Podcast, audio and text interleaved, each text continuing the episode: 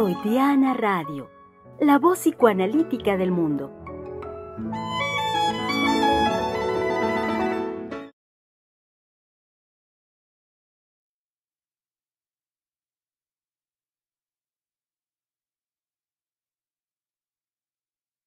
Freudiana Radio, la voz psicoanalítica del mundo, se complace en darles la bienvenida el día de hoy, miércoles dieciocho de enero del año veinte veintitrés, eh, con friecito, el frío del invierno, por supuesto, y con mucho gusto estamos hoy con ustedes acá, eh, ampliando, mmm, renovando siempre esta, este espacio de la conversación y, por lo tanto, la misma. Conjuntamente con todos ustedes, querido público, de quienes esperamos cada vez más eh, sus participaciones, sus comentarios, sus dudas, observaciones, cualquier. Saben que cualquier eh, eh, forma de su participación es requerida y bienvenida por nosotros. Comenzamos esta semana de transmisiones en vivo el día de ayer eh, con un tema, mm, un tema sin duda eh, polémico, sin duda importante, que como decíamos ya en la introducción de ayer, eh, eh, no es estrictamente novedoso, lo venimos trabajando ya de tiempo atrás, justo por la relevancia que tiene y por también las distintas formas en su manifestación que se presentan cotidianamente en, en, nuestros, en nuestras vidas, en nuestros espacios. Estoy pensando eh, no solamente para nosotros como analistas en el espacio clínico, sino en... como siempre lo hemos dicho acá, en la cotidianidad. La doctora Heiser siempre nos lleva a, este, a no elevarnos en construcciones teóricas que puedan ser de difícil aprehensión, sino más bien que hablemos desde lo cotidiano y eh, de esa manera hacer un esfuerzo permanente de elaboración y de transmisión para cualquier persona. Entonces decía hace un momento que el tema, nuestro tema, sin duda que es importante y sin duda eh, en su importancia tiene que ver con cómo eh, se manifiesta, decía, y cómo impacta en la vida de cualquier ser humano en la actualidad, eh, estando eh, en el espacio en el que esté, en la actividad en la que se encuentre, sin lugar a dudas, y por ello es la importancia y la sensibilidad de la cual señalaba hace un momento. Eh, es menester, por lo tanto, que tratemos eh, este tema y que lo tratemos nunca en una intención de que sea de forma exhaustiva, sino lo tratemos una y otra y otra y otra vez, desde la imposibilidad de poder decir algo o de poder decir todo al respecto de la sexualidad. Eh, ayer, si estuvieron con nosotros, se eh, sabrán ya, y si no, bueno, los ponemos al tanto de que el, el tema... a modo de un cuestionamiento que, que lanzamos esta semana, es el siguiente. ¿De qué sexualidad hablamos hoy? Decíamos eh, que si bien no es estrictamente novedoso, el tema lo venimos trabajando, hemos venido hablando de la sexualidad ya de tiempo atrás, en, en días recientes y ayer de forma particular era importante abordarlo eh, de inicio, como lo hicimos, desde lo que claramente en, en, en el campo psicoanalítico decimos que no es la, la sexualidad, me refiero a lo que común, popularmente se transmite de esta, y por lo tanto eso nos permitió el día de ayer eh, empezar a, a sentar las bases de la conversación que ampliamos el día de hoy. Entonces, eh, sean bienvenidos, lo reitero, como también bienvenidas Eh, tres mujeres psicoanalistas hablando de la vida cotidiana, como lo es en los miércoles, lo saben bien, y como es también el espacio de volver a pensar, poniendo de esta manera el psicoanálisis al día. Entonces, eh, doy la bienvenida a mi querida colega que ya está acá, saben ustedes, de miércoles.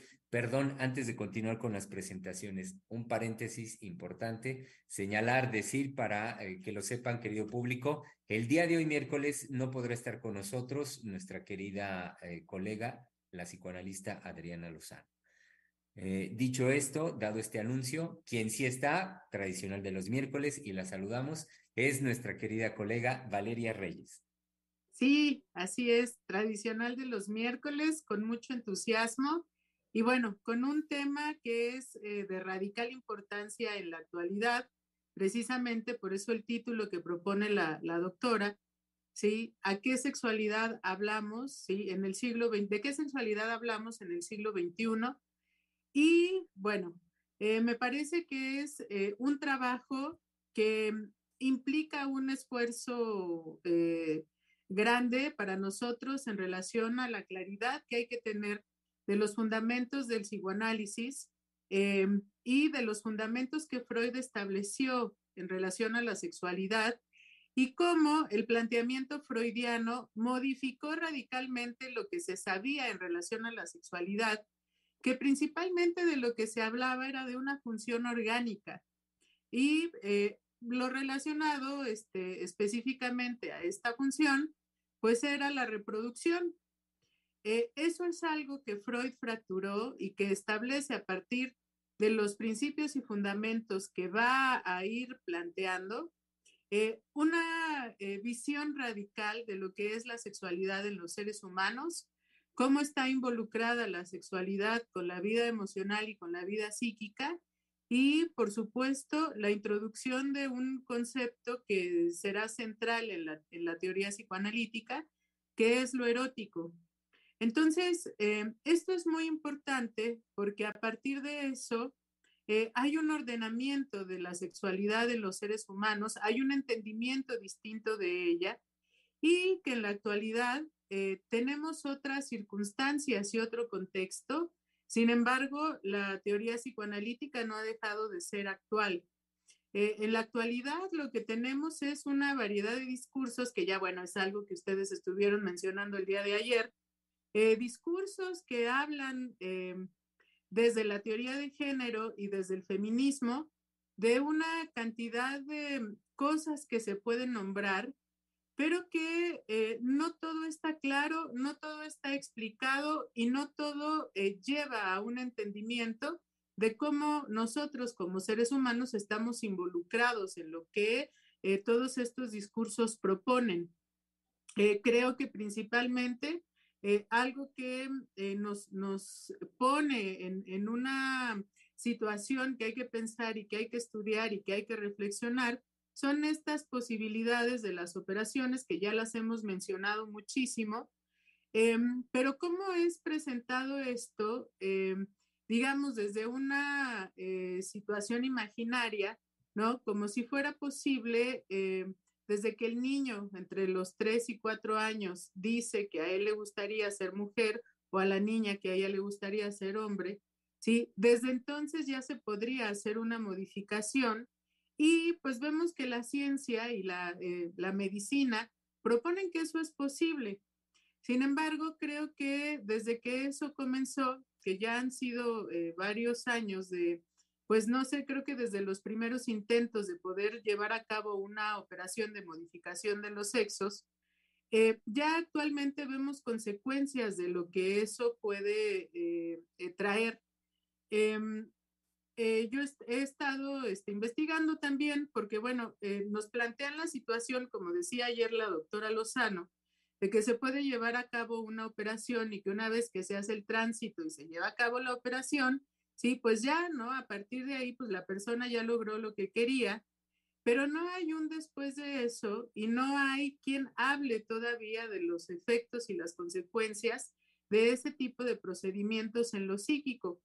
Sin embargo, eh, hay seguimientos que se han ido haciendo. Por ejemplo, en algún programa anteriormente yo hablaba de un caso particular de un niño que eh, muy tempranamente eh, dijo que a él le gustaría ser niña y en Estados Unidos, en ese momento estaba permitido, empezaron a hacer un tratamiento hormonal para poder llegar a través de toda una preparación y un acompañamiento a cierta edad hacerle la, la operación de, de cambio de sexo y todo el proceso estuvo eh, videograbado y esto se convirtió en un show de estos este, donde siguen la vida de una persona y constantemente las cámaras están ahí grabando la vida familiar, grabando las visitas al médico, eh, grabando los mismos procedimientos, ¿no? Y esta, este, este programa, porque era un programa que pasaba en la televisión por cable, eh, termina cuando eh, él, él se hace la operación y bueno, le hacen todo el procedimiento que además eh, eh, explican cómo es el procedimiento que se hace eh, orgánicamente para hacer el cambio de, de tener pene a convertir inclusive la piel que queda este, eh, eh, cuando eh, quitan todo, lo, todo el órgano, este, eso lo inventan y tratan de hacer, de construir una vagina. Bueno, todo eso lo explican y es un proceso sumamente doloroso y es eh, perturbador, por supuesto. Eh, lo llevan a cabo, la serie termina eh, cuando la, la persona ya se convierte en mujer, hace el tránsito y bueno, ahí terminó la transmisión. Eh, hace poco yo veía en las noticias eh, que hablaban de, de esta persona que después de haberse hecho la operación empieza a tener problemas eh, pues de depresión, de depresión mayor, este, obviamente, bueno, pues ya diagnosticada con una este, sintomatología muy particular, pero que también empezó a tener eh, una situación de obesidad mórbida, eh, también a partir de la operación, y eh, pues empiezan a mostrarse eh, consecuencias de lo que estas operaciones van provocando, eh, pero eso no está tan documentado. Eh, estos casos eh, creo que son importantes porque van dejando al menos eh, eh, ver que no se trata solamente de hacer la transición y como decía ayer la doctora Lozano, ¿no? Que ya son felices para siempre, sino que vuelve a presentarse un conflicto de lo no resuelto una vez llevada a cabo la, llevada a cabo la operación. Eh, hay estos casos y hay eh, también un, un documental en relación a esto, eh, que en algún momento yo lo vi y creo que lo pueden conseguir en, en YouTube, que son dos hombres, hombres ya eh, ancianos, este, por arriba de los sesenta años, que eh, se hicieron una operación, creo que fue a finales de los sesentas y principios de los setentas, eh, eh, para este, hacer una castración y bueno, eh, eh, vestirse de mujeres y hacer toda la transición. Y ya a esta edad eh, ellos regresan a, a tomar, eh, pues a vestirse como hombres, a, a tomar la conducta de un hombre y hablar de lo que fue para ellos la transición y cómo después de un tiempo se arrepintieron. Aparecen, por supuesto, este, ideas suicidas, pero ninguno de los dos tomó la decisión de, de llevar a cabo un suicidio, pero sí hablan de cómo se arrepintieron de haber llevado a cabo una castración y lo que eso implicó en sus vidas, y que ya en esa edad eh, de ancianos, pues regresaban a ser hombres eh, con una visión muy distinta de lo que implicaba para ellos en ese momento la sexualidad y por qué llevaron a cabo eso sin tener una conciencia clara, eh, eh, Ni, ni digamos toda la, la situación clara para ellos de lo que iba a venir después de, de hacer una operación. Entonces, eh, esto ya está presente, ¿sí? Al mismo tiempo de otro tipo de consecuencias también en relación a los, tra- a los tratamientos hormonales. Eh, justamente hay eh, un artículo este, que publicó Eric Laurent, para hablar de cómo se han ido modificando las, las leyes en relación a la aplicación de tratamientos, principalmente la aplicación de tratamientos en niños, porque a pesar de que todavía no hay eh, documentadas t- todas las consecuencias eh, en relación a estos tratamientos, sí hay ya estudios que muestran que cuando estos tratamientos hormonales se hacen en una aplicación a niños pequeños, sí, sí se produce a lo largo de los años un daño iatrogénico. Eh, lo que quiere decir esto es que los órganos vitales del cuerpo se van deteriorando y entran, eh, por supuesto, pues en un daño a las funciones vitales. Entonces, eh, se suspendió la aplicación eh, de un protocolo en particular que se usaba en Suiza, por supuesto. Eh, se suspendió la aplicación en el caso de niños, y se recorrió la edad eh, a la adolescencia a partir de los dieciséis años y que se tiene que hacer un seguimiento, por supuesto, médico para evitar tanto el daño iatrogénico como eh, la aparición de ideas suicidas, que son eh, las dos manifestaciones que se han ido tratando a partir de, de la intervención eh, eh, médica en estos casos de querer eh, transitar de un eh, eh, sexo al otro. Entonces, bueno, esto eh, en relación a todas las propuestas que surgen desde los discursos de género y desde el discurso feminista, ¿sí? Que eh, eh, eh, nos dicen, ¿no? Que todo esto es posible, pero que difícilmente nos hablan de las consecuencias tanto psíquicas como orgánicas que pueden surgir a partir de la transición y, eh, bueno, que me parece que es de lo más importante. Y por eso eh, la propuesta de hablar de qué sexualidad hablamos en el siglo veintiuno, bueno, eh, pues es una revolución, ¿sí? A partir de tomar eh, estas consecuencias y lo que vemos como alteración en las personas, de lo que dicen los discursos, pero que no queda claro. Y eh, que además es un discurso que se repite constantemente, ¿sí? Pero que no nos lleva a entender qué es lo que nos pasa a nosotros cuando nos planteamos una transición de este tipo. Exacto, todo lo que no queda claro, muy puntual, vale lo que nos, lo que nos transmites ahorita en la introducción. Eh, aunque no la veo, sí saludo y presento, me dijo que está ya por ahí lista, nuestra colega Giselle Mendoza, a quien le damos los buenos días este miércoles. Ay, ya está aquí el micrófono. Buenos días, yo la verdad es que voy a ser muy breve. En mi, en mi saludo básicamente los voy a saludar. Me da mucho gusto estar con ustedes. Ok, igualmente nos da gusto que esté por acá Giselle, muy buen día. Y eh, con mucho cariño le, le damos una cálida, porque si hace falta con este frío, una cálida bienvenida a nuestra querida directora del Centro de Investigación y Estudios Lacanianos, la doctora Silvia Heiser. Aquí estoy, aquí estoy, es verdad. Mi casa es, si quieren, eh, digamos, conservar algún pescado, alguna carne, algún lomo, ajá, algunas costillitas, lo que sea, en la sala de mi casa o en el comedor de mi casa, un poco menos en la parte de arriba, pero abajo es una nevera. Así es que hay garantía de conservación, o para todas aquellas mujeres que los cirujanos plásticos les han recetado, que no hay mejor tratamiento para las arrugas, para la caída de los párpados, para todo ese proceso de envejecimiento insoportable. Porque ya ven lo que le pasó a Shakira. Resulta que la cuarentona de Shakira pierde a su joven esposo, porque pues a él le gustó más una nena, uh-huh, más jovencita, es decir, de la mitad de los cuarenta años de Shakira, ajá, y pues adiós Shakira. Y la otra ni tarda ni perezosa, ¿verdad? Con un sozonete colombiano que definitivamente se le perdona porque tiene otras cualidades, pero es así, ¿no?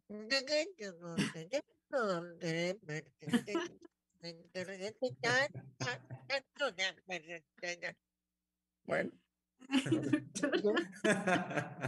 por eso les digo que Shakira pues se le perdona el que cante con la nariz, ajá, porque tiene otras cualidades, ¿no?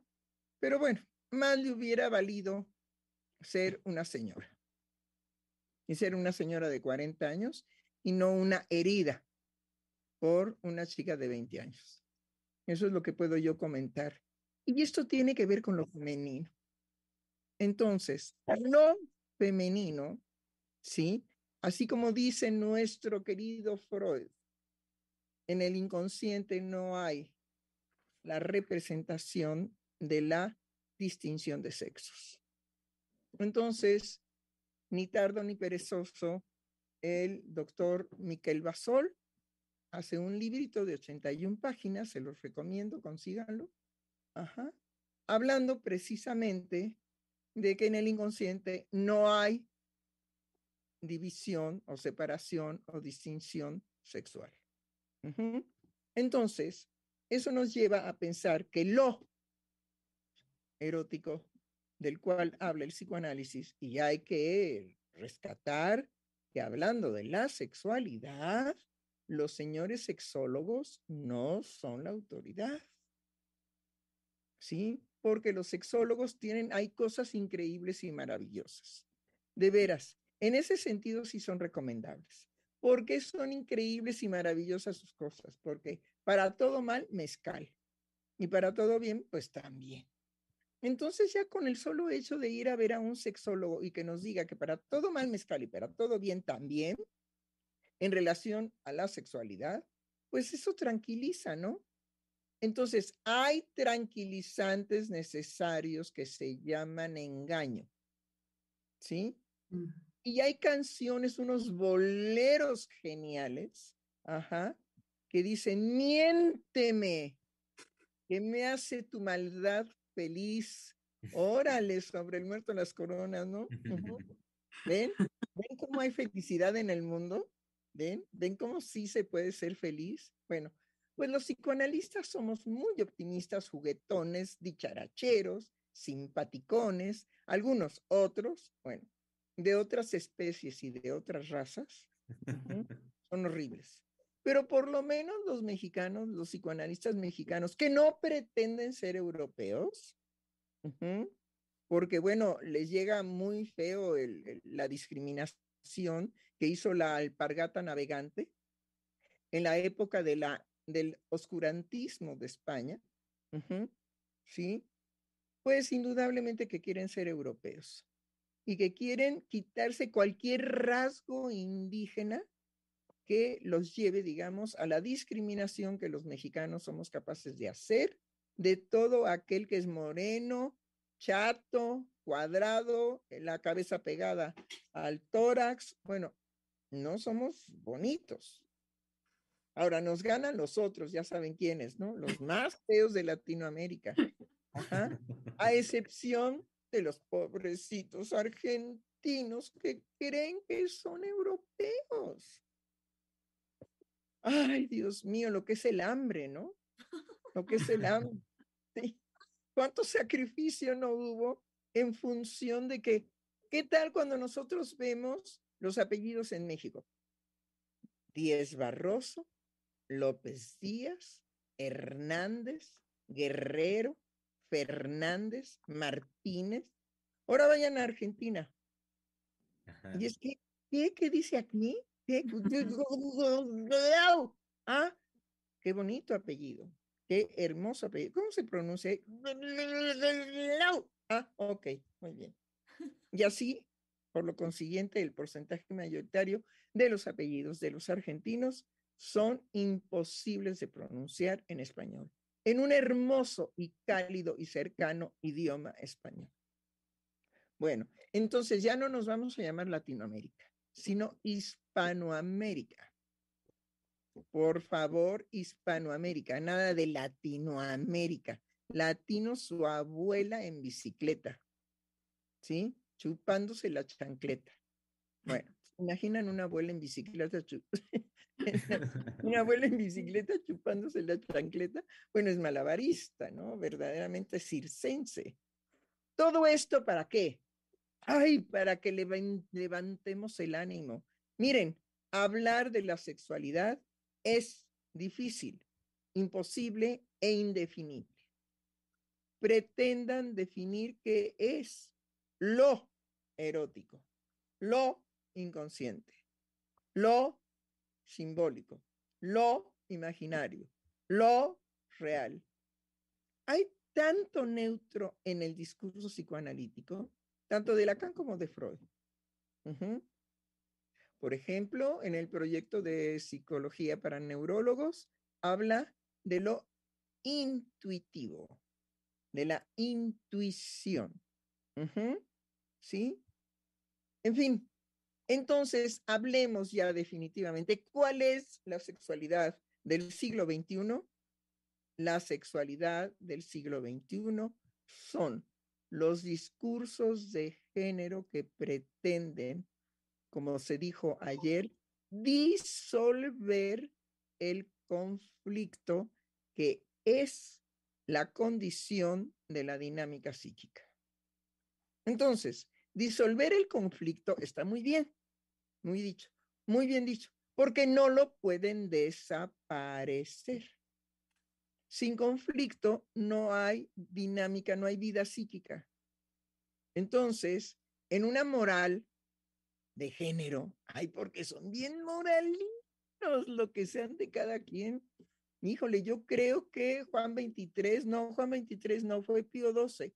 el que bendijo los este, tanques alemanes, ajá, yo creo que tendría que venir a los del género, a bendecir a los de género.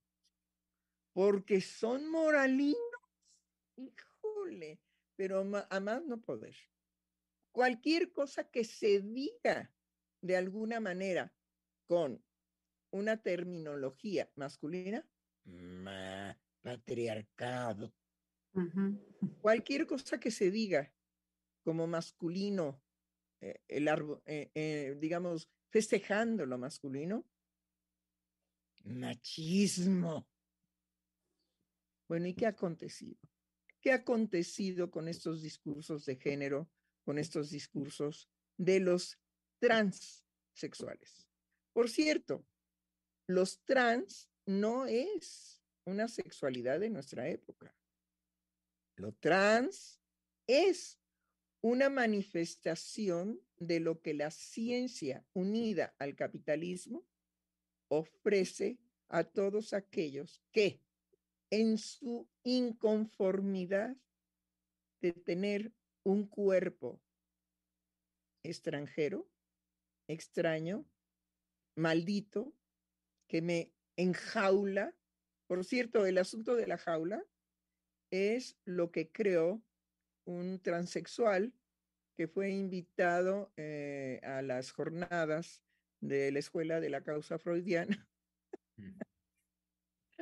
Ay, hilero, hilero, candelero, pues, ¿qué les pasaba a los psicoanalistas franceses y todos los que fueron ahí a esas jornadas? Porque son jornadas de franceses, en el sentido de que Francia, la hija predilecta del Vaticano, Francia la católica, ¿sí? Porque no es España la católica, es Francia la católica, heredera del imperio austrohúngaro, ajá, resulta que vino a bien hablar con un transexual que los puso, bueno, verdaderamente se volvió como si fueran las luchas de aquí, de la, las luchas que se organizan aquí. En la Arena México. En la Arena México, así fue la rechifla que le echaron, digamos, a este transexual, que dijo, ahora sí, como dicen los españoles, me voy a cagar en Dios. Ajá. Y fue y se cagó en Dios. Bueno, la representación divina del psicoanálisis de orientación lacaniano, ¿dónde se encuentra? En México, doctor, en México. No, no. Se encuentra en Francia. Uh-huh. Y quien sostiene la orientación lacaniana es nada menos que Jacques-Alain Miller. Jacques-Alain Miller. Uh-huh. Apréndanse los nombres. Jacques-Alain Miller, judío. Y era, ¿qué era de Lacan, Germán? Jacques-Alain Miller era el yerno de Lacan. Eh, Miller eh, se casó con... Uh, la Judith, hija predilecta la de hija, Lacan. Sí, la hija predilecta Judith. Ajá, que nació, digamos, bastarda. Uh-huh. ¿Por qué nació bastarda? Porque eh, resulta que su mamá, todavía casada con este genio también del pensamiento francés, dígalo. Georges Bataille. John Bataille, ajá. ¿Qué, qué, qué, qué tal la francesita judía, ni tarde ni perezosa, dijo yo con Lacan? Uh-huh. Yo con Lacan. Y entonces de ese yo con Lacan nació Judith. Y no podía llevar el apellido de su padre porque nace bajo el matrimonio de Silvia. Uh-huh. Y de Bataille. Uh-huh. Que de hecho en Francia se perdía el apellido paterno y se tomaba el apellido del esposo. Entonces ella era Silvia Bataille. Uh-huh. Y entonces siendo Silvia Bataille, pues tuvo una hija nada menos que del genio llamado Jacques Lacan. Bueno, Jacques-Marie Lacan. ¿Qué tal? Estamos de chismes, ¿verdad? Genial esto, está genial, porque ¿a qué se dedican los homosexuales principalmente? ¿A qué? Díganlo. al chisme. Al chisme. ¿A poco no? Sí. Parte de su sexualidad. Ah, bueno, pero hay que decir algo. Los homosexuales son normales. Sí. El campo psicoanalítico, ¿sí? Los transexuales existen desde tiempo inmemorial. Lo que pasa es que no había estas operaciones del cuerpo. En cuanto las hubo, se demandaron y ya está, ¿no? Pero el transexualismo existe desde que el ser humano tiene sexualidad. Entonces es una sexualidad normal. Pongámonos de acuerdo. Es una sexualidad normal, ¿sí? Y puedo tener, digamos, aquí a la mano, si me prestan ese, ese librito de Bassols, ajá, una carta que le escribió una norteamericana a Freud, hablándole, asustadísima, ¿sí?, de la situación sexual de su hijo. Uh-huh. Y entonces la recopila este Bassols para su librito ese de ochenta y una páginas. Excelente, porque bueno, de repente, pues ya saben, todo está en lacaniano y es muy difícil entenderlos por el público en general. Es una infamia, es una este, injusticia que tranquilamente se pasan a lo lacaniano y no toman en cuenta que uno no habla lacaniano. Uno habla que pues, español. Él es de origen este, catalán. Entonces es un catalán brillantón, ¿sí? Y digo brillantón porque, bueno, es brillantón, nada más, sin exagerar. Uh-huh.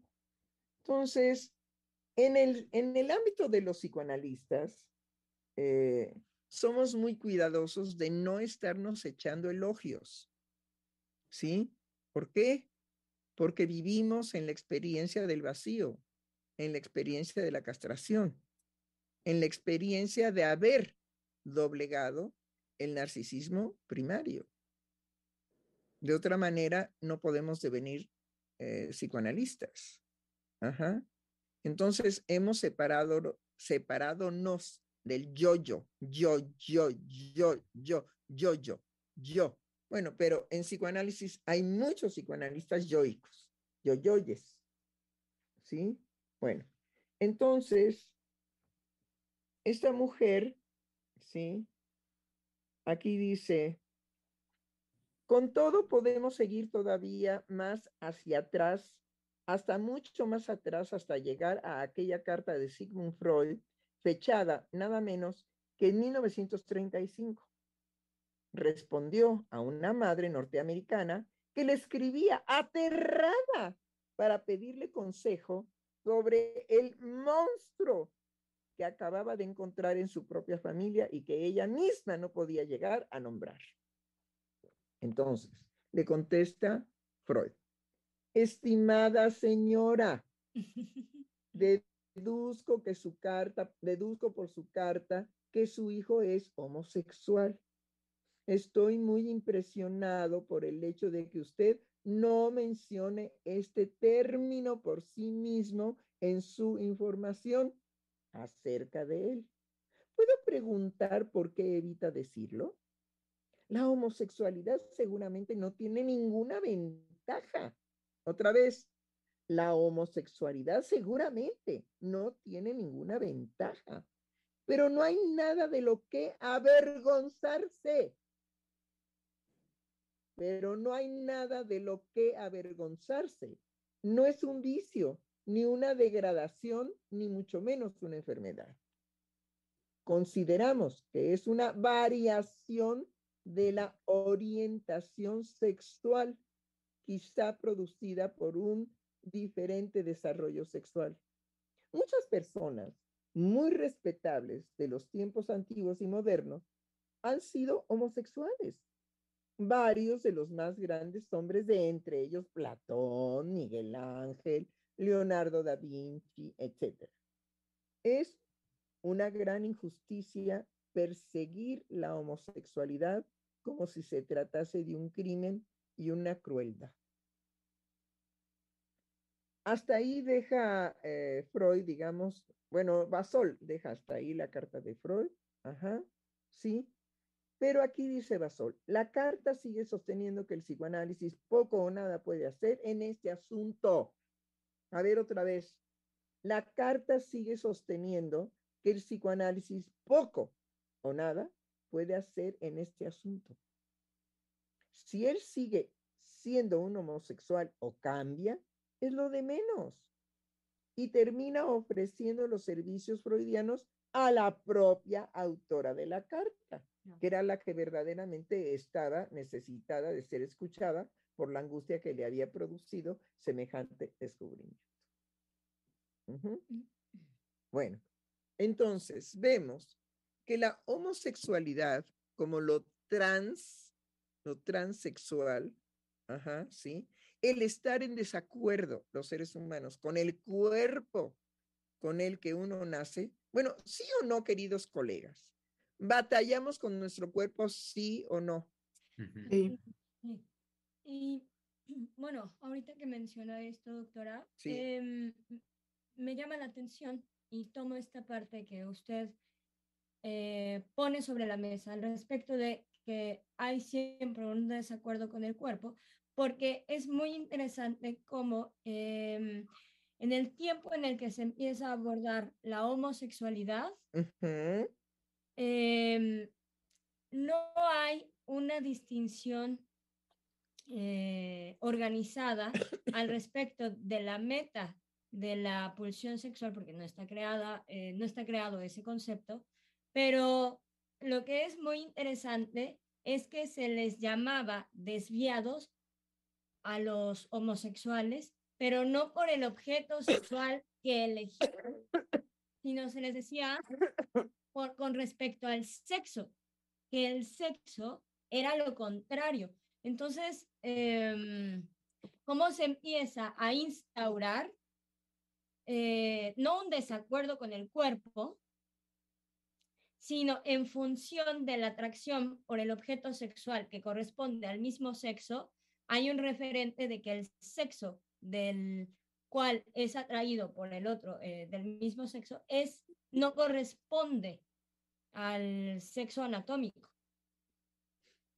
Bueno, creo que nuestra querida colega ya metió el ruido que necesitamos que se meta uh-huh, en relación a, bueno, ¿qué es y a dónde va la concepción de la sexualidad en el siglo veintiuno?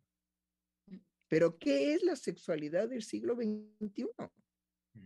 Ayer en el programa, mi colega Germán le decía a la doctora este, uh, Adriana, ¿sí? Bueno, hay una expresión de la doctora Heiser que dice, ¡viva la pepa! Uh-huh. Entonces, la sexualidad del siglo veintiuno es el himno por excelencia, viva la pepa. Uh-huh. ¿Sí? Y me platicaba Valeria hoy en la mañana, la, mi, nuestra colega eh, Valeria Reyes, ¿sí? Que hay un programa de homosexuales que tienen un éxito increíble porque lo que presentan es una comedia, pues me imagino que de hilaridad, de todo lo que se puede decir por parte de los homosexuales en relación a hacer de la sexualidad un juego de niños. Sí. Pero lo importante del, del programa es que hay un invitado, el psiquiatra, el psiquiatra homosexual, que dice, ¡viva la pepa! No se preocupen, hagan de todo, disfruten de la felación, de lo anal, de bueno, orínense, cáguense, cómanse la mierda, embárrense, hagan lo que quieran con su sexualidad.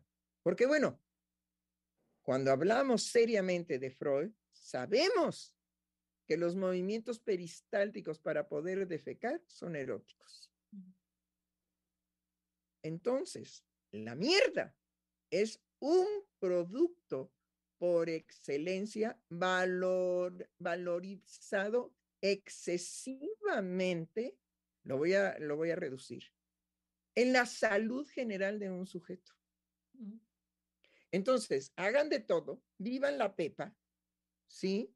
Quiere decir que este psiquiatra, como buen médico, dice, bueno, la salud de los seres humanos es que la sexualidad no esté atrofiada ni interrumpida por ningún valor patriarcal, por ningún valor, digamos, de asfixia, etcétera, ¿sí?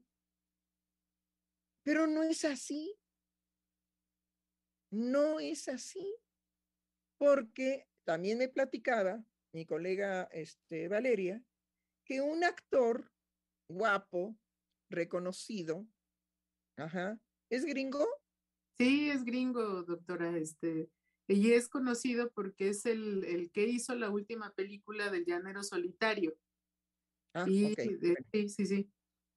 Entonces, un artista gringo que hizo la última película del Llanero Solitario, resulta que le gusta, ¿sí?, el canibalismo. Entonces, ¿viva la pepa? Ah, ah, no. El ordenamiento por prohibición de la sexualidad es necesario para la civilización. De lo contrario, Freud es muy claro y transparente. Sin prohibición no hay civilización. Sin represión no hay civilización. El viva la pepa de la sexualidad tiene que entrar en prohibiciones, porque de lo contrario llegamos a las manifestaciones más primarias de la especie humana. El canibalismo, síganle, ustedes se lo saben de memoria. El gusto por matar y el incesto. El incesto y el gusto por matar. Ahora, por lo menos, en nuestra sociedad actual, tenemos el gusto por matar, que se ha, digamos, desencadenado de una manera brutal y que acaba de eh, manifestarse el gusto por matar ahora en echar a perder la imagen de la candidata a la presidencia, uh-huh, Sheinbaum. Uh-huh. Entonces la atacaron por el lado del metro. Sí. Sí. ¿Sí? Esa, esa, ese instinto de muerte, ese placer de sacrificar a la chica que murió en el evento del choque de los dos trenes, ¿sí?, es una satisfacción erótica. Ese es el gran descubrimiento freudiano. El género no habla de esto. No. El género, ni, pero bueno, ni por asomo, ni por asomo el género, y las feministas se embriagaron con el patriarcado y con el machismo. Y son las únicas que lo enarbolan. Y son las únicas que lo mantienen vivo.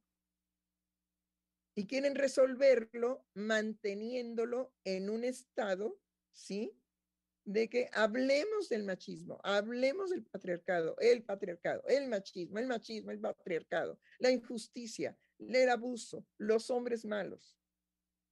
Y son los únicos discursos, ¿sí?, que denigran brutalmente al hombre.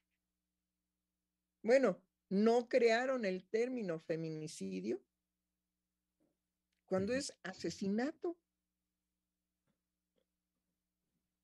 No son las propuestas de que debemos de quitar en el lenguaje la diferencia de los objetos en femenino y masculino y solamente hablemos de lo neutro. Sí.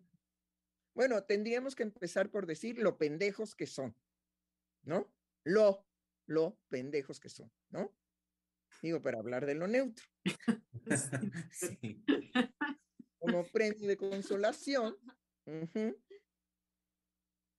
porque pues tenemos el artículo neutro, lo, ajá, y no necesitamos introducir la e, uh-huh, porque en todo caso, pues hay un juego de niños que dice, éjele, éjele, te gané. Ese es el mejor uso de la e. Uh-huh. Ay, bueno, pero cuando nos proponen que tenemos que cambiar para ser dóciles frente a las demandas de que hay que acabar con la diferencia de sexos. Es decir, la diferencia de sexos no es algo que se pueda terminar, esconder, diluir, um, ¿qué les diré? Sacar conejos del sombrero. Por arte de magia vamos a desaparecer la diferencia sexual. Lo binario. Uh-huh. Es el psicoanálisis el que curiosamente habla de lo neutro. Porque es Freud el que nos enseña y nos dice que lo femenino, lo femenino, ¿sí?, existe en un cuerpo masculino, fíjense bien, en un cuerpo masculino existe lo femenino, como en un cuerpo femenino existe lo femenino. ¿Qué otra cosa hay que decir? Las mujeres, ajá, eso que se llama mujer, eso, la cosa esa que se llama mujer, uh-huh, no es definible. Entonces, Lacan, bueno, con sus fórmulas de la sexuación y una sofisticación ahí, media charra, media charra. Pues, sinceramente, ya cuando se estudia bien, bueno, ay, ay, ay, ay bueno, bueno. Uh-huh. Es como aquel que dice, a ver, te voy a retar en tu inteligencia. ¿De qué color es el caballo blanco de Napoleón? Verde. No, hombre, carajo. Igual es el asunto de las fórmulas de la sexuación de Lacan, ¿sí? Y el toro, y el cross-cap, y bueno, todo lo que este hombre, ingeniosísimo, ¿sí?, fue a buscar por cielo, mar y tierra para poder trabajar lo que Freud dijo, así de sencillo, lo femenino puede estar en un cuerpo masculino y en un cuerpo femenino. Ah, y otra cosa, señores. En el psicoanálisis no hay definición de la mujer. Uh-huh. La mujer no se define. Uh-huh. Entonces, yo lo que quiero proponer para estos programas es que como han traído los conceptos psicoanalíticos como jergas de los pasillos del metro, para hablar, por cierto, del metro, uh-huh, y estábamos hablando de la maldad, ajá, no la señora esta aventó unas aspas de lavadora a las eh, vías. Sí. Del... sí. Bueno, ¿qué se necesita para llevar a cabo un acto de eso? Pues que eso sea placentero, que eso la satisfaga, porque seguro que su galán, ajá, ya la dejó por otra. Y seguro que como Shakira, la dejó por otra más joven que ella. Entonces, ¿cómo la sexualidad forma parte de nuestro cotidiano para el chismorreo? Sí. ¿Ya sabes que dejaron a Shakira? No. ¿Ya sabes que Shakira hizo una canción vengatoria y vengativa al respecto de tú, que te llamas, ¿qué? ¿Cómo se llama ella, la joven luciérnaga? ¿O cómo? Bueno, algo de luz, hombre. Algo de luz, algo de luminosidad, ¿no? Y entonces le dice, tú que pareces buena. Ay, ay, ay, ay, Shakira. Shakira, por favor. Empezando porque la primera no buena eres tú. Uh-huh. Luego la segunda es tu mamá.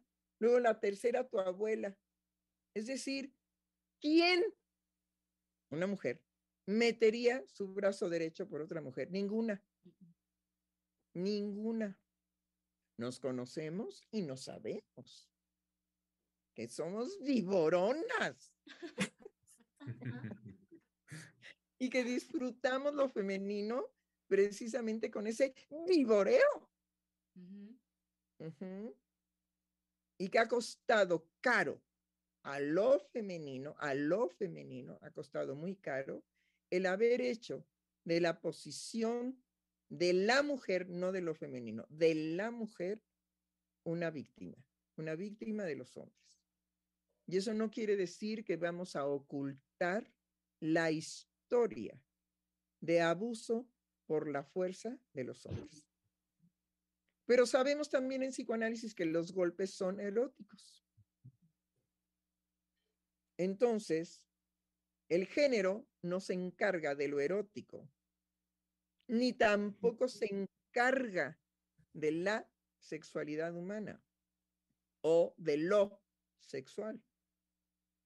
El género es una construcción que viene de lo que se consideró, ¿sí?, el saber más exquisito que se llamó en Estados Unidos, ¿sí?, lo francés, el pensamiento moderno francés. ¿Y quién se inspiró en el pensamiento francés de esos años? Pues los gringos.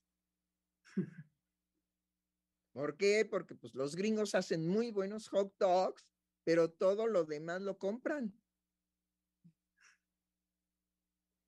Entonces, pues los gringos no se caracterizan por ser una cultura que piense, pero sí se caracterizan por convertir el pensamiento en negocio, en dólares. Uy, sí. Y son geniales, efectivísimos. Brincos diéramos, no solamente de ser frontera, tan lejos de Dios y tan cerca de los Estados Unidos. ¡Ay, Dios! Uh-huh. Bueno, pero ahora nos amamos. López Obrador se raptó a los dos presidentes, al de Estados Unidos y al de, cada, y al de Canadá, y les dijo, vengan, somos jóvenes, vamos a jugar a las escondidillas. Y se los llevó por los pasadizos secretos de Palacio. Ajá. Y se divirtieron. Entonces, hagamos de nuestra de nuestro conocimiento de, la, de lo erótico en psicoanálisis, verdaderamente un trabajo serio. El público se merece que los psicoanalistas los orientemos en los fundamentos, ¿sí?, geniales, extraordinarios, que dan cuenta de lo neutro de la sexualidad, de lo imposible de, defen- de definir a una mujer, de lo que verdaderamente me acaba de platicar un paciente. Ahí les va. Es un paciente hombre que tiene pues ya un, un psicoanálisis serio de más o menos unos quince años conmigo. Entonces, viene muy sorprendido porque acaba de su mujer, ah, por cierto, es un hombre que ama a sus hijos y es un hombre que ama a su mujer. Pero hace, digamos, más o menos unos tres o cuatro años que su mujer le dijo, ay, fulano, ya, yo ya no quiero tener relaciones. Y él, pues dijo, chin, ¿qué va a hacer de mí? ¿Por qué? Pues porque él dentro de todo disfrutaba con su pareja, con su esposa, pero la esposa no. Dijo, ay, ya, ya, ya vamos a dejar esto. Bueno, hace algunos meses, no, no meses, no, unos días que su mujer empezó a tener una hemorragia por boca, nariz y por el recto. Y la tuvo que llevar de emergencia a el hospital más cercano que encontró, después a otro hospital, le tuvieron que poner, digamos, creo que tres o cuatro litros de sangre, en fin. Y los médicos, pues como siempre pasa en muchísimas ocasiones. ¿Qué es? ¿De qué se trata? No sabemos. ¿Sí? Entonces vemos que la medicina en la actualidad tiene a los médicos en una formación de ignorantes. Sí. Y de conformación, de conformismo con esa ignorancia. Es decir. Bueno, sí, porque el médico anterior en México llevaba la, este, la clínica francesa.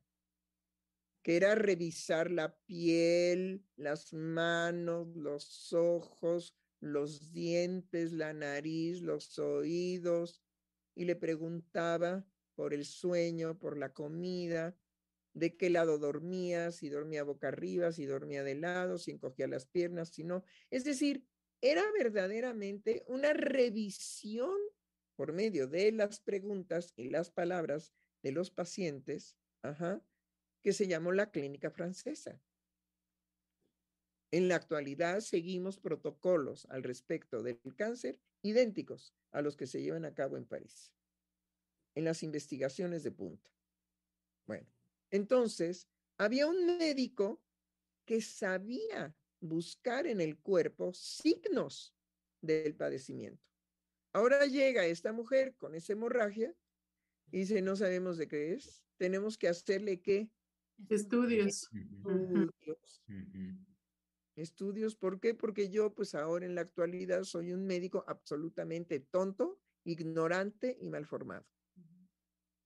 Sí, no sé. que, uh-huh, que creen que eh, se puede sustituir esa conversación con el paciente para escucharlo y que él dé la información por mandarlo a hacer estudios, ¿no? Sin que el médico tenga todo el contexto de la vida de la persona y de lo que se le va presentando como síntoma.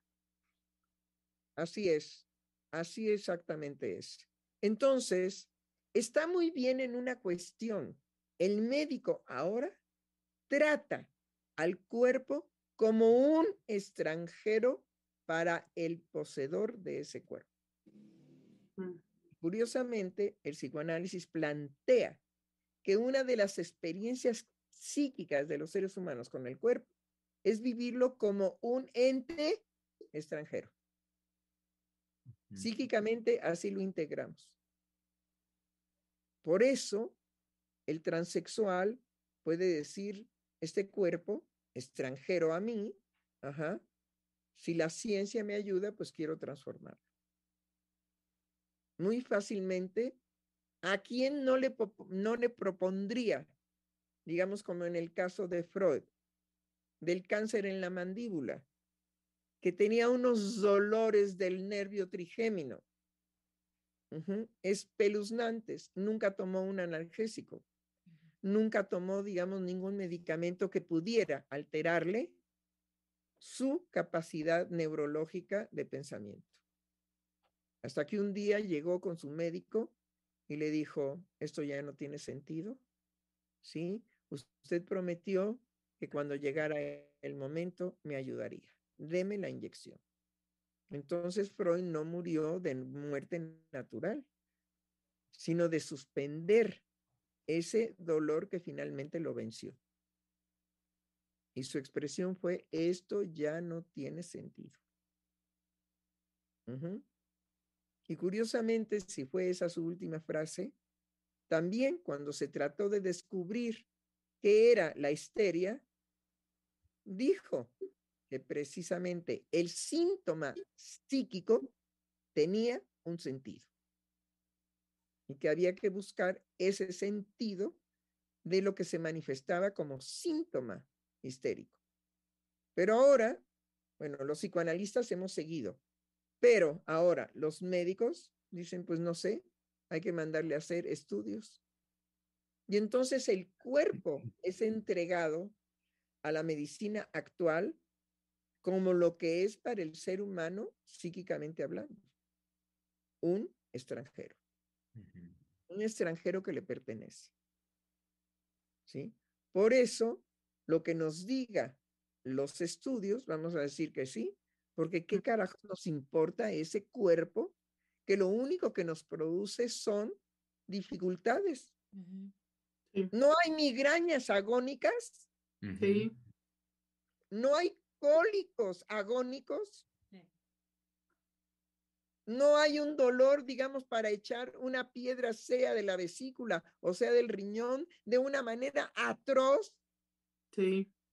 Imposible de procesar psíquicamente. Sin embargo, sabemos algo de lo erótico, que muchos, muchos señores con dinero pagan para que les produzcan cierto tipo de dolor, para que la excitación llegue y haya una descarga de goce sexual. Entonces, los golpes son eróticos. El maltrato es erótico. La verbalización, digamos, de palabras obscenas hacia los demás, degradatorias, son eróticas. Si alguien sabe al respecto del erotismo humano, ¿sí? Somos los psicoanalistas. No Butler. Por favor, no el género. Ahora, hay que estudiar por qué el género fue algo que pegó a niveles inclusive de Estado. Sí. No hay que ser ignorante, hay que ver qué llevaba el discurso del género. Y acuérdense, el libro de Butler se llama El género en disputa. Y claro que va a seguir siendo puta. Ah, digo, disputa.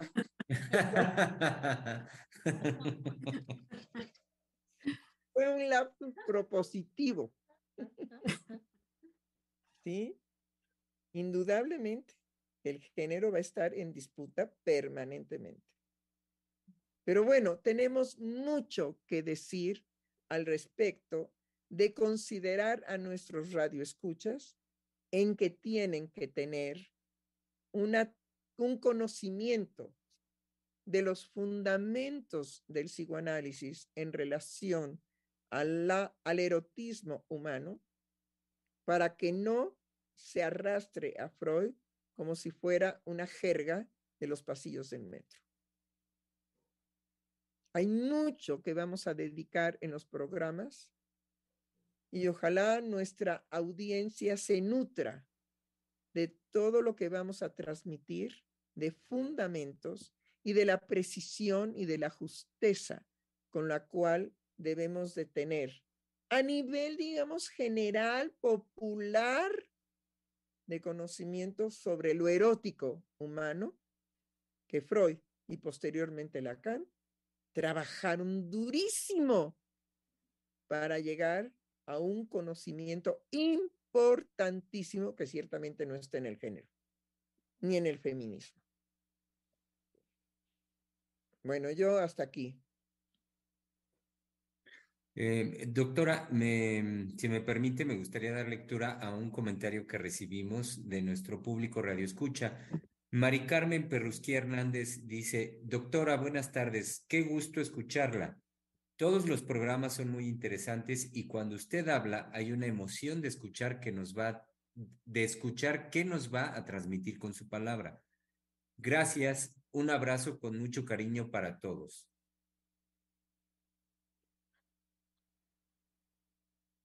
¿Es el único este comentario que tenemos? Sí.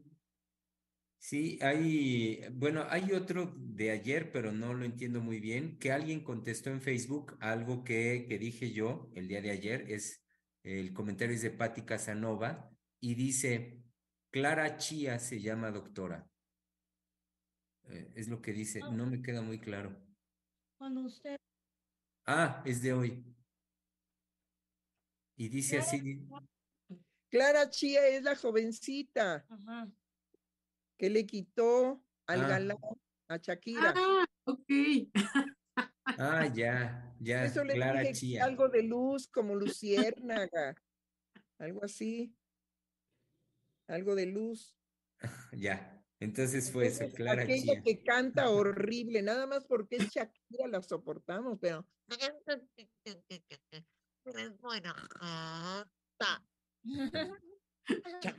Eso sí, un ritmazo, ¿a poco no?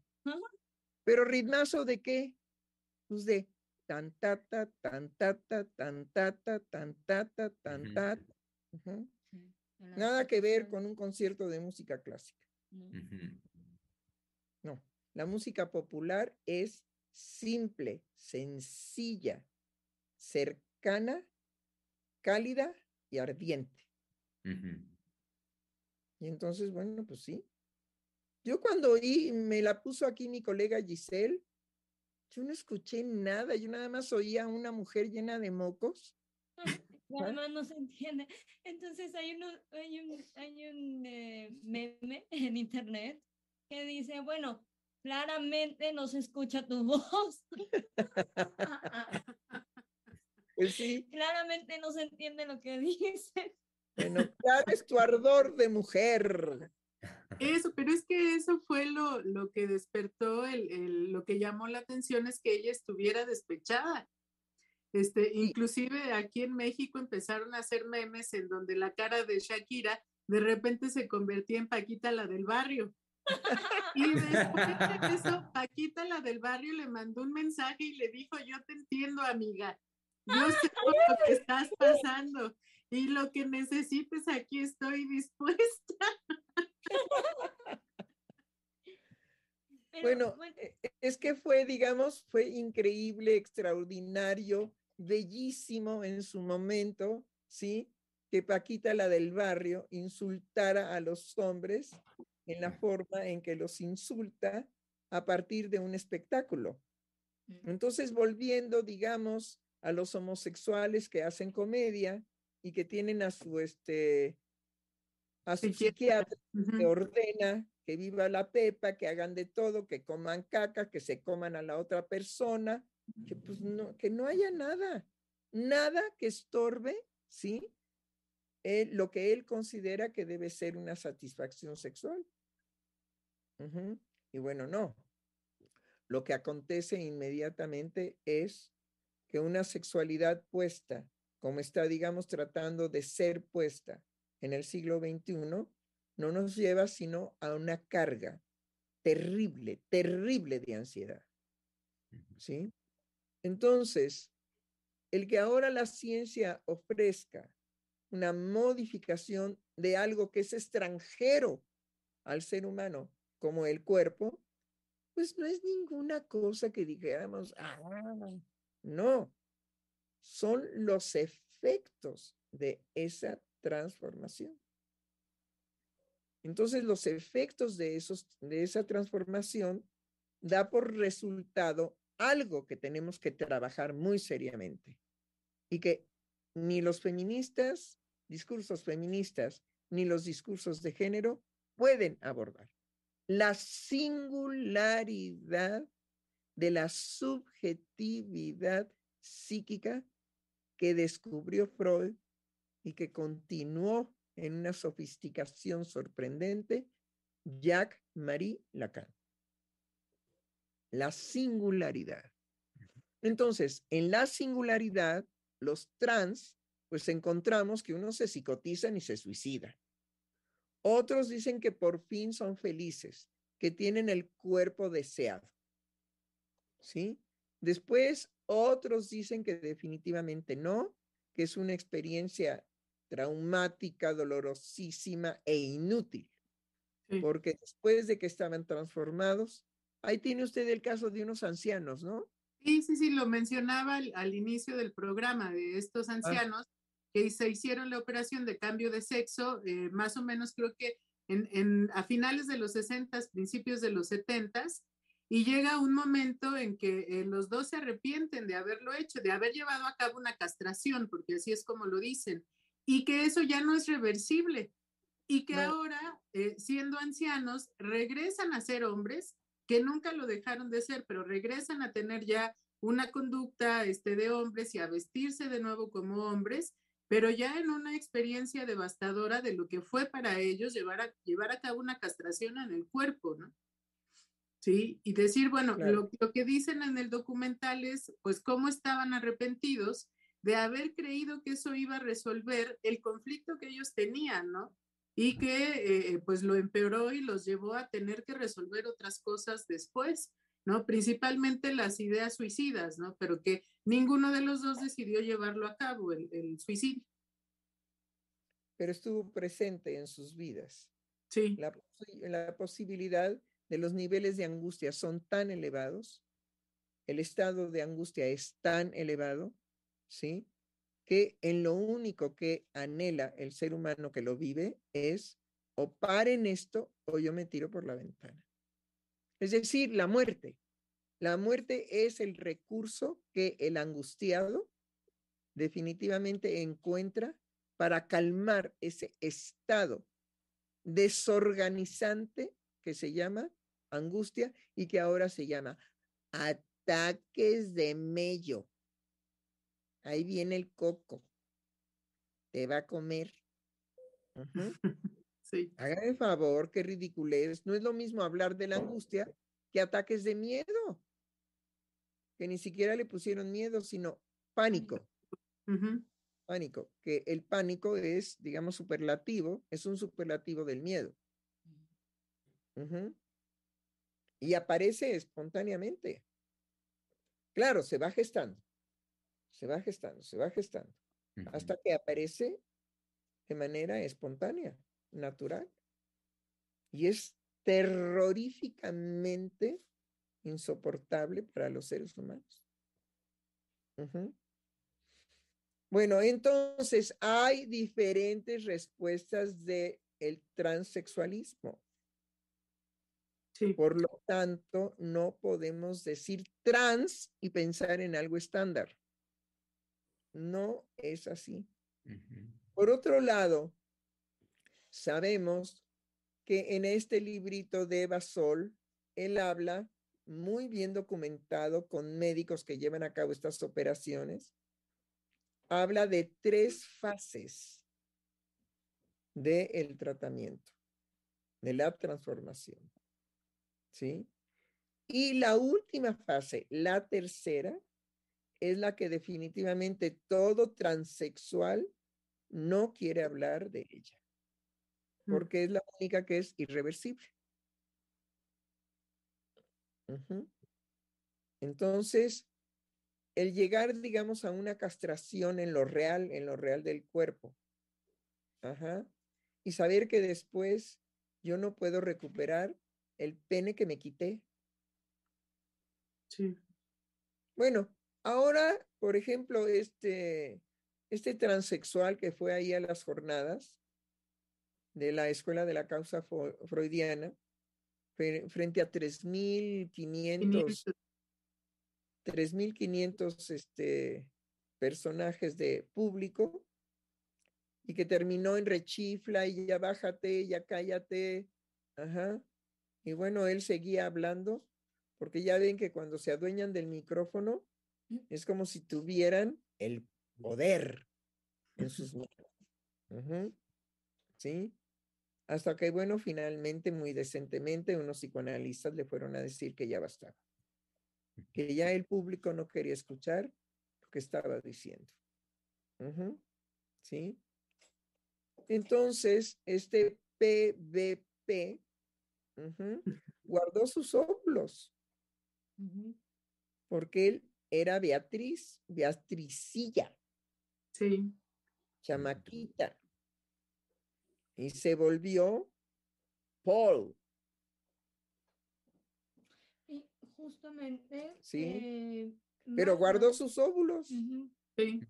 Eh, de lo primero que empieza a hablar Paul, Beatriz Preciado, bueno, de, de lo que hace referencia a Miquel Bassols. Sí. Es con respecto a los desaguisados de Beatriz con respecto al amor y la implicación que tuvieron esos desaguisados en su decisión de cambiar de sexo.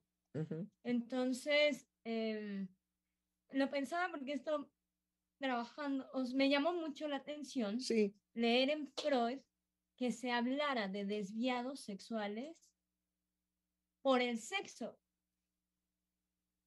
O sea, por el, por el, no por el sexo, sino por el objeto sexual al que se elegía. Sí, era una desviación normal de la sexualidad. Uh-huh. Pero siempre, digamos, la organización de la civilización no es homosexual, es heterosexual. Uh-huh. No, pero a ver, o sea, que se hablara de desviados sexuales, pero que fuera lo que encontraran que estaba desviado era el sexo del que era atraído por otro del mismo sexo, y no una distinción de una desviación con respecto al objeto sexual. Sino, sino una con desviación res- con respecto, respecto a voy a decirlo así, la elección de sexo o la constitución del sexo que no correspondía este, al cuerpo eh, en el que se había nacido. Ah, ahora sí, ahora sí. Es que pero, yo no, no le entendía. Sí, pero es que no los, los nombra invertidos, que es la inversión de la elección de objeto opuesto al que tendría que ser elegido. De acuerdo al, al, a, lo, este, eh, a la procreación en relación a que eh, la pareja es hombre-mujer. Entonces lo invertido era elegir a un hombre, o sea, al mismo sexo, eh, como objeto amoroso.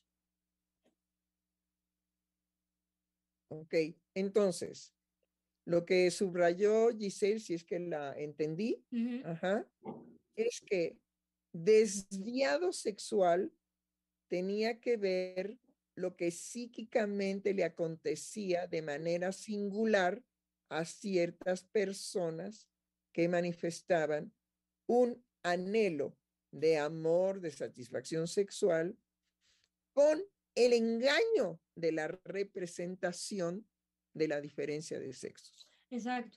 Y lo que quería señalar... Pero hay que señalar que la diferencia de sexos es un engaño. Uh-huh. Es decir... Es el, ¿cómo se llama el patito con el cual es, este, engañan? Señuelo. Al... ¿Cómo? Señuelo.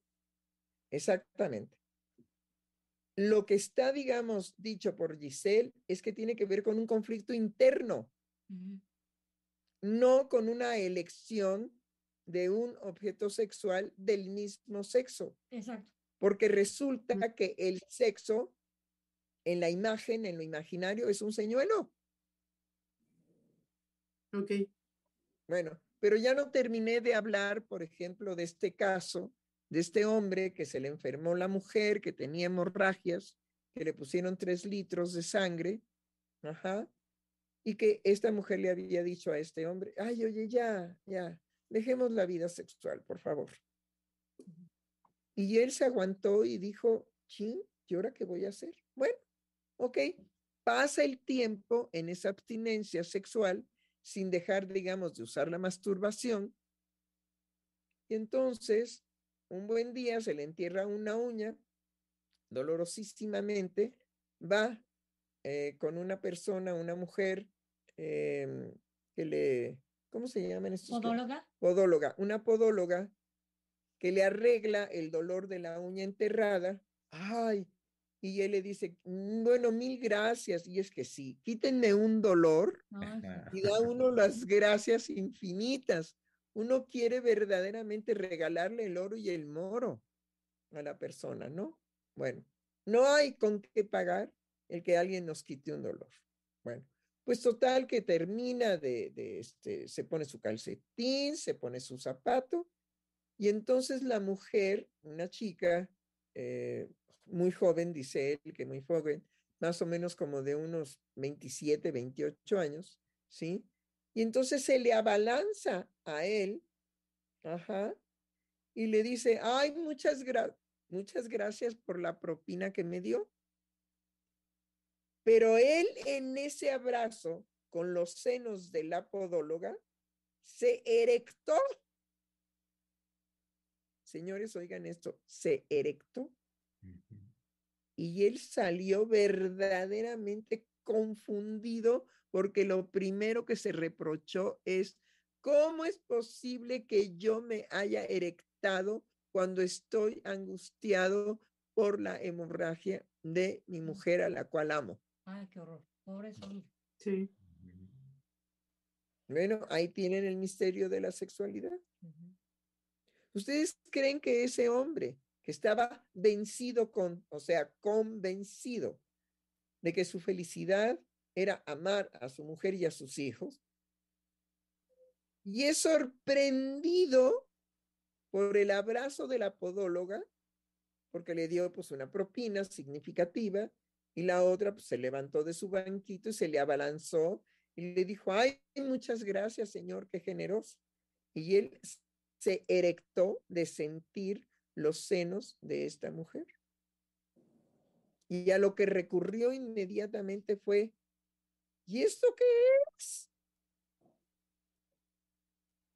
Bueno, ahí tienen, digamos, lo enigmático que puede ser el erotismo humano.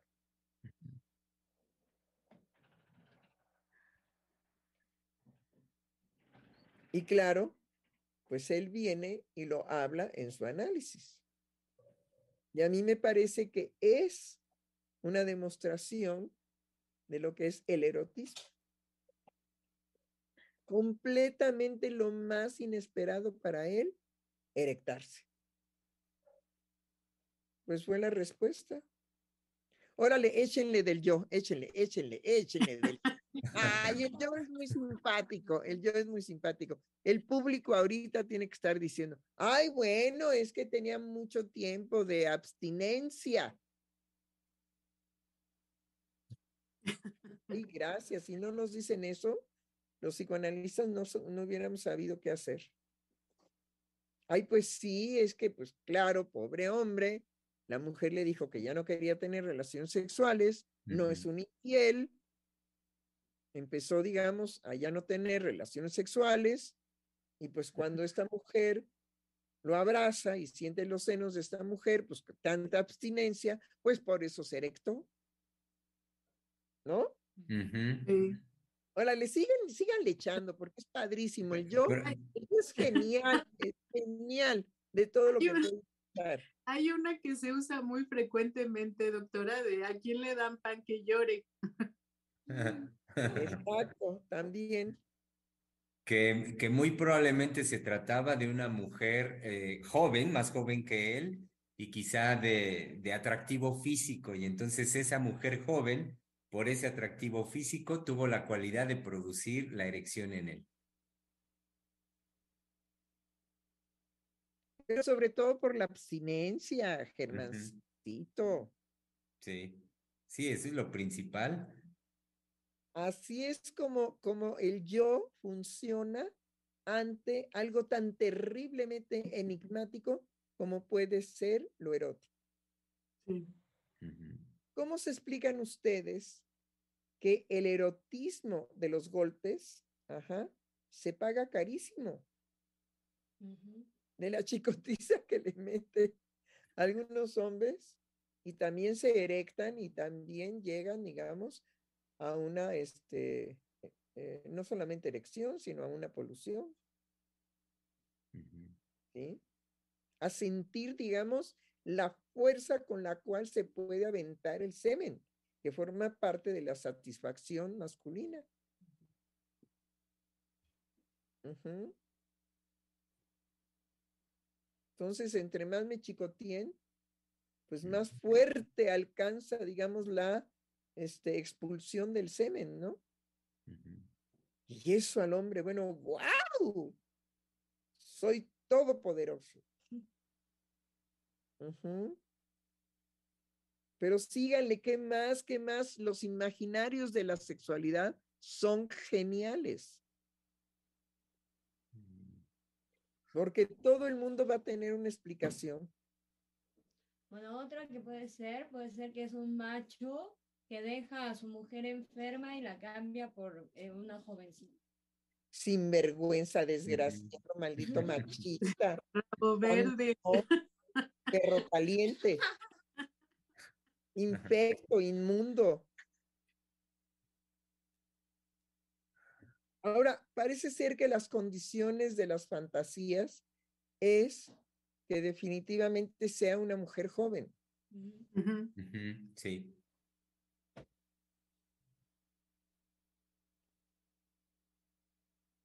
Sí, es, es un imaginario recurrente, ¿no? Que el hombre siempre va a cambiar a la mujer. Que tenga, un... digamos, ciertos atributos físicos que sean, en la cultura mexicana, significativos y representativos, ¿no? Uh-huh. Bueno, pero, ¿qué pasa, por ejemplo, como en la canción de aquel que dice... El amor se acaba y hasta la belleza can, cansa. Es lo que sí. Le pasó a Shakira. Sí. Ya su galán estaba cansado de tanta belleza. Pero sobre todo, digamos, lo que tenemos ahí en el chisme, en el chisme, es que ella ya era cuarentona. Sí. Sí, ya. Ya iba a jamonear. Ya iba a hacer jamón.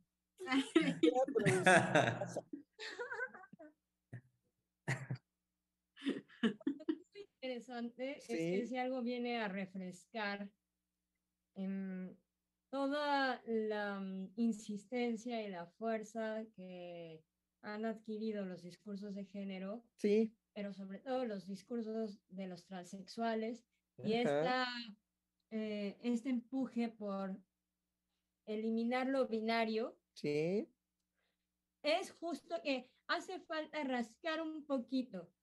En cuanto a, en relación a la mujer, el fantasma de la otra mujer, ajá, y del lado del hombre, el placer de órgano, sí, porque fueron, digamos, las respuestas de hombres hacia mujeres y de mujeres hacia hombres con la polémica que se despertó de la canción de Shakira, ¿mm? eh, que la disputa entre los sexos vuelve a poner en juego eh, el binarismo. Pero sí, lo cómico, lo cómico es genial, ¿sí? Eh, ya no quiero ser hombre. Ah, ok, muy bien, ¿qué quieres ser? Mujer. Y como mujer, yo ya no quiero ser hombre. Bueno, ¿qué quieres ser? Hombre. Ok, la canción, nada más hay dos. O sí, o sí. Pero yo lo que pasa es que tengo un cuerpo equivocado, equivocado en relación a lo que me gustaría ser. Aunque no sepa ni soca de qué estoy diciendo. Uh-huh. Pero estuvieron trabajando, por ejemplo, la auto, ¿qué? Autonominación. Nomina- sí, la autonominación, doctora. La autonominación. Y yo le decía a la doctora este, Lozano. Eh, Lozano que lo irónico de la autonominación es que cuando viene un ser humano al mundo, el médico que lo recibe dice hombre y dice mujer, y el bebé pues todavía no puede autonominarse. Uh-huh. Entonces todo eso está antes de poder insertarse él en el mundo del lenguaje. Y es ridículo que ahora se quiera pretender que con decir yo soy el que soy, la autonominación, está resuelto lo erótico. No, pues hay un abismo. Bueno, pero, pero ladrón de compañeros, ladrón de, pero ¿de dónde se robaron eso? Uh-huh.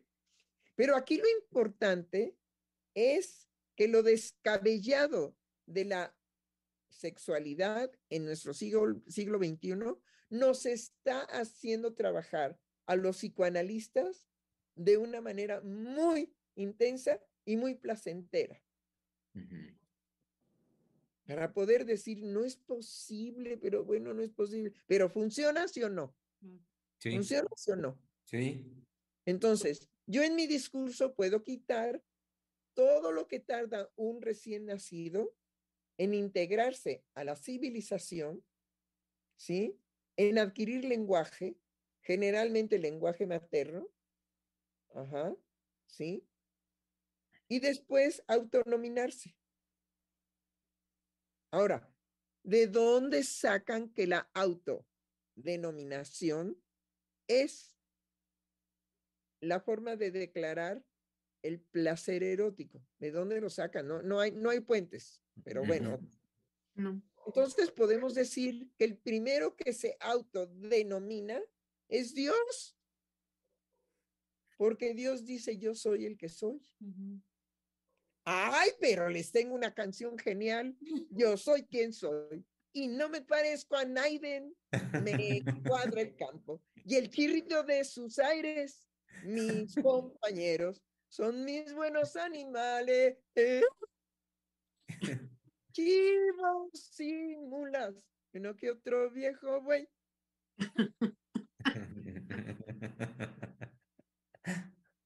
Bueno, creo que podemos terminar. Eh, doctora, eh, tenemos nada más algunos mensajes, tres mensajes de nuestro público radioescucha.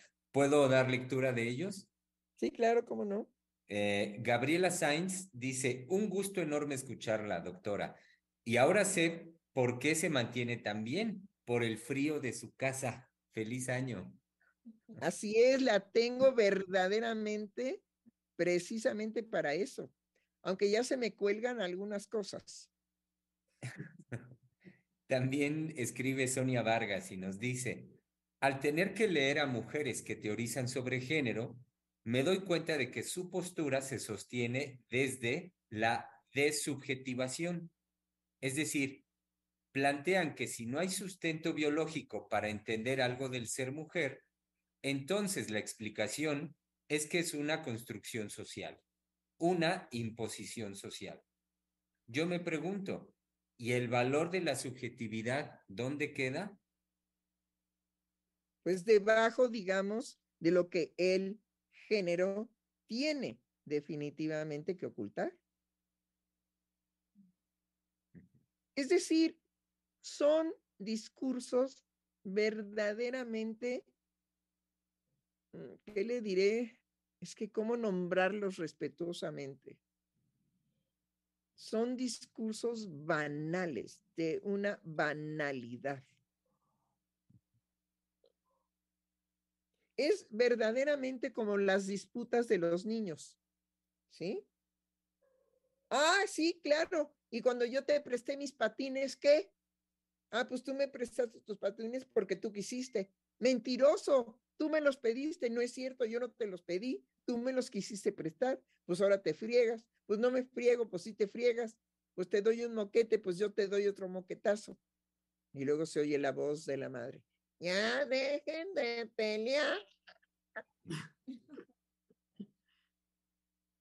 Así son los discursos de género. Dado que no hay sustento de tal y tal cosa, tenemos derecho a decir que podemos acabar con la subjetividad en el siglo veintiuno. Pero si la subjetividad no depende de los discursos.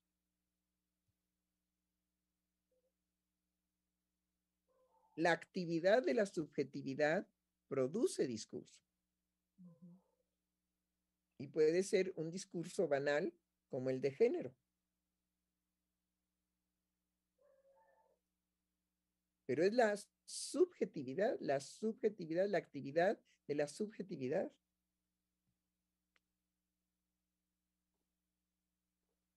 Y doctora, el último comentario que recibimos el día de hoy llegó por parte de Yesenia García Salgado y que dice, buenas tardes, doctoras, doctor, qué gusto.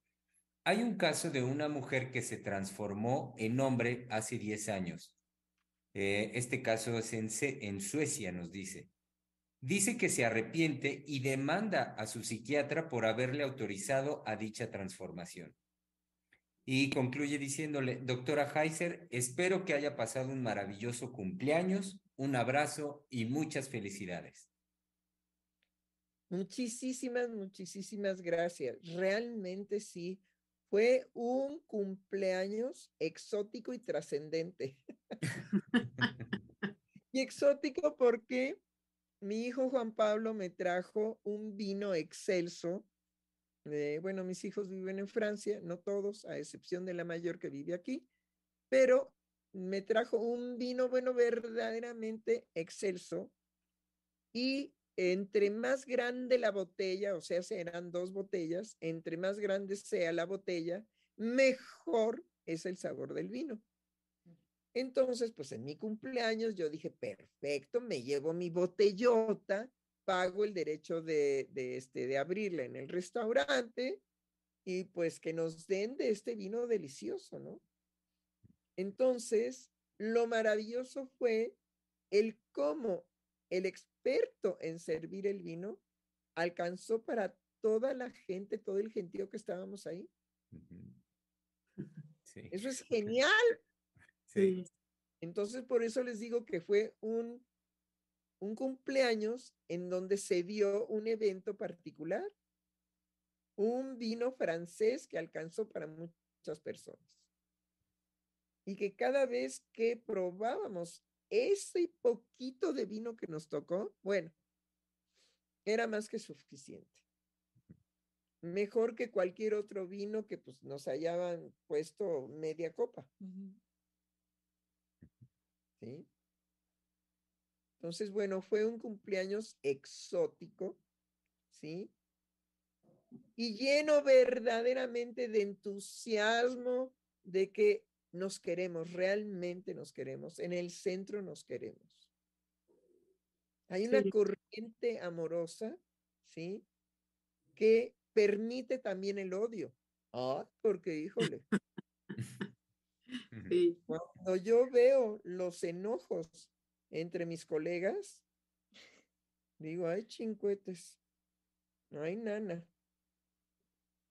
Pero también nos odiamos, pero no es la tónica principal. Uh-huh. Nunca hemos reprimido el odio, nunca, eso sí, jamás. Pero principalmente hay una corriente de gusto, de alegría. Ajá.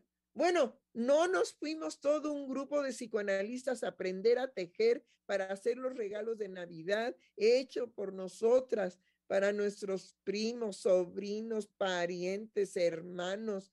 Bueno, ahí estaba este, la Giselle, se, bueno, se espe- especializó en tejer puros zapatos para dormir. Tejía y tejía y tejía. Ya cabía otro par, y ya cabía otro par, y ya cabía otro par, porque tenía que regalar un chingo de zapatos. Se volvió zapatera. Zapatos para dormir.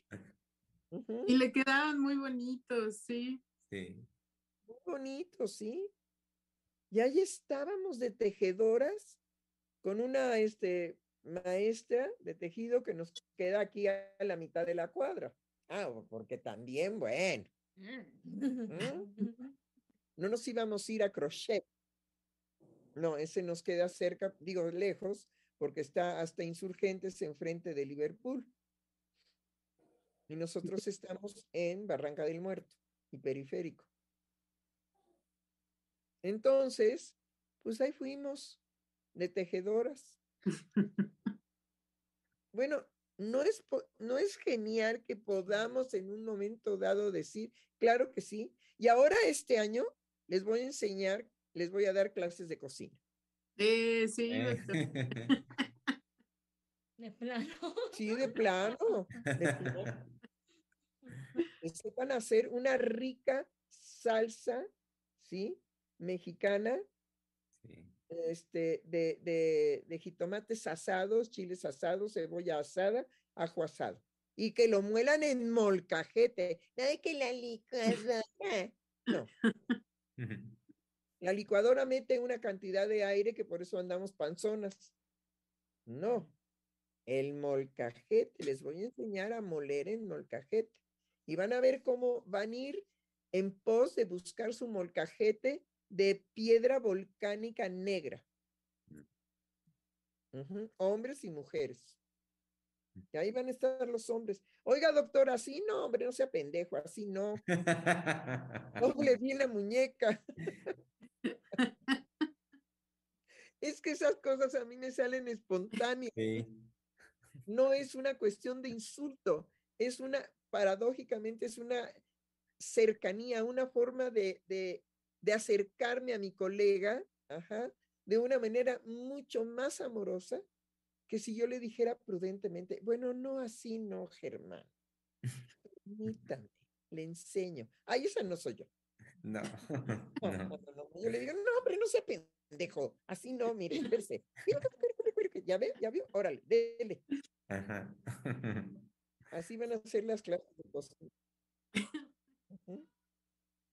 Entonces, bueno, pues hay toda una vis, hay toda una vis de divertimento, de eh, cariño, de que nos compartimos cuánto chisme sabemos por ahí, cuánta cosa podemos compartir de pasteles, de comida, de y luego al rato andamos, doctora, Lux Vómica, por favor, Lux Vómica.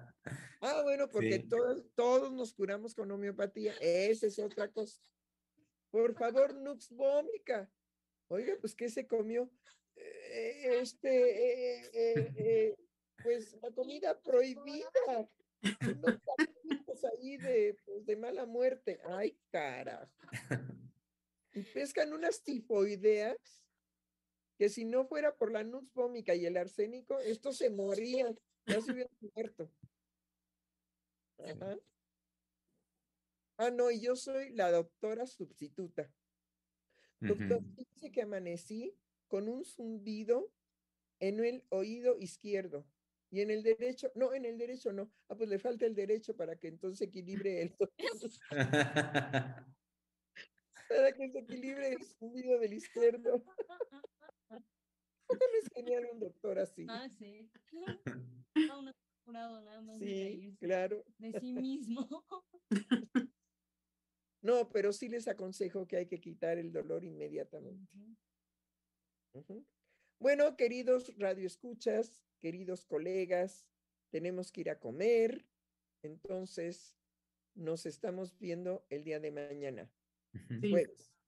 Pero hoy volvimos a pensar, aunque de otra manera, ¿sí? Que lo erótico y que lo sexual le pertenece a grandes genios del siglo veinte.